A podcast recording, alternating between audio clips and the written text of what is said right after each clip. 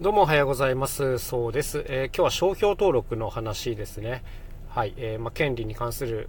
お話なんですけども、この、うっかりしてて、もう本当にうっかりしてたんですよ。あの、タスクに入れたのに忘れてたのがこの商標登録で、大急ぎで昨日やったんですけども、何かというと新しく販売する楽器のエアコークという名前の商標登録ですね。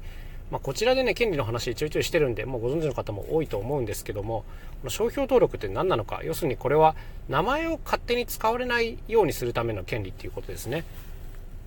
まあ、勝手に使われないというか、あの、一度登録してしまえば基本的にその名前は、何ていうんですかね、まあ、取った本人が自由に使えるが、他の人に対しては、ま許可制になるみたいなニュアンスが近いかなというふうに思います。で、この商標登録に関しては、何ていうかね、守りのための手段なんですよね、基本的には。要するに、例えばその名前を考えた人じゃなくても、先に願い出てしまえば通ってしまう可能性が全然ある権利なんですよ。え洗顔性というんですけども。まあ、つまり、えー、僕が今回エアコークという楽器を販売するんですけども、まあ、嫌がらせとかで他の人が取っちゃって、で、僕に対して使わないでくださいっていうことができてしまうっていう制度なんですよね。そうそうそう。で、そうなると、あの、僕としては困っちゃうので、まあ、その使用料を払うのか、使わないようにするのかっていうことでね、丸ごと作り直しになっちゃうんで、まあこれはね、自衛のための権利なんですよね。もうね、めんどくさいなと思いながら、でもやるしかないんでやりました。で、商標登録に関しては前、僕の相方のクマーマがですね、また別の楽器のバネンバというもので、えー、登録をしたっていう話を聞いてまして、で、その時どうだったの？って聞いたら、えー、結局8万円ぐらいかかったかなということを言ってましたね。で、ああ、結構かかるんだな、やっぱりというイメージだったんです。で、今回自分も、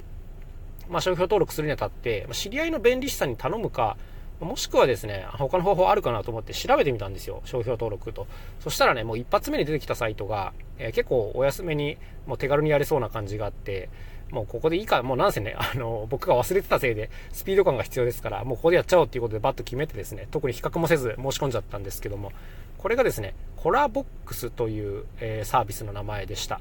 で、これの売りっていうのは、まあ、基本的にもうネット完結で、あの、速攻で出願できる。で、あと費用もだいぶ抑えられるっていうところですね。で、この商標登録のちょっとややこしい点としてはですね、すでにその名前が登録されてると、まあ、当然取れないわけです、後からは。だから調べなきゃいけないんですよね。で、調べる作業っていうのが結構大変だなというふうに言われてるんですけども、まあ、ただですね、このコラボックスの非常に大きな特徴は、あの、キーワードを入れて AI 検索をすると、もうすでに取られてるかどうかがある程度わかるっていう点にあります。名前なんて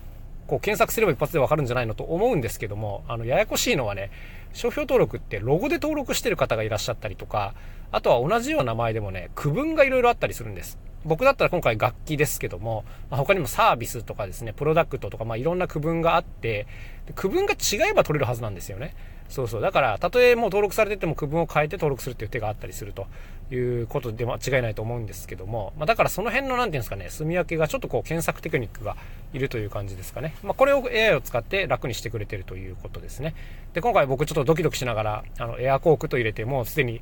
使われてないか調べてみたんですよ。そしたら、あの、近い検索結果がありますみたいなのが出て、ちょっとドキッとしたんですけども、これはエアトークという、ま、全然別のサービス名でしたね。まさすがに取れるだろうということでもう出願してしまいました。で、もう出願もむっちゃ簡単で、基本自分の情報を登録して、え、登録したい名前を入れて、えー、あとはもう送信するだけと、お金払ってね。で、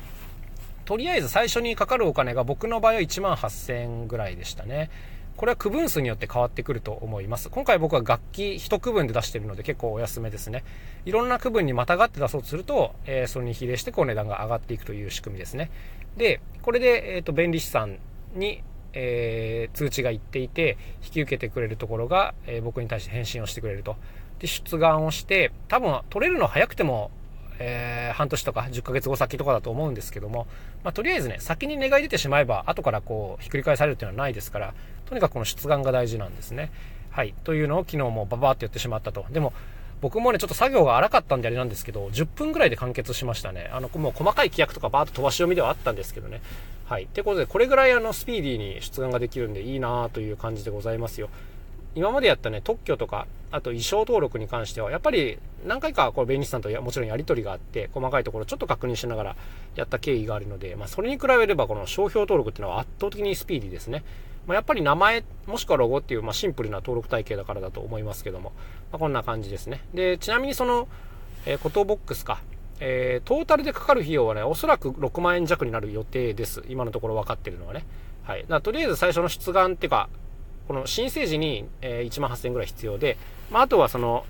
弁理士さんに直接払ったりとかなのかな。あと、通った時の費用とかっていうことになってくると思うんですけども。まあ、ということで、相方から聞いたようにちょっと安く済んだなという感じではあるんですけども、なんていうんですかね、こう調べた時に出てくる検索結果には、なんか6600円からみたいなことが書いてあって、これ全然違 う。これ手数料の話なんですよね。そう。で、実際かかるお金っていうのは実際これの10倍ぐらいあるので、まあその辺ちょっと要注意だなというところでございますね。はい。でも周りでやっぱ1回でもやってる人がいると強いな、この辺はというふうに思いました。まあ相場というか、あの、ある程度分かってたので、あの、ヒってならずに済みましたね。はい。というわけで今日も一日頑張っていきましょう。また明日お会いしましょう。さようなら。そうでした。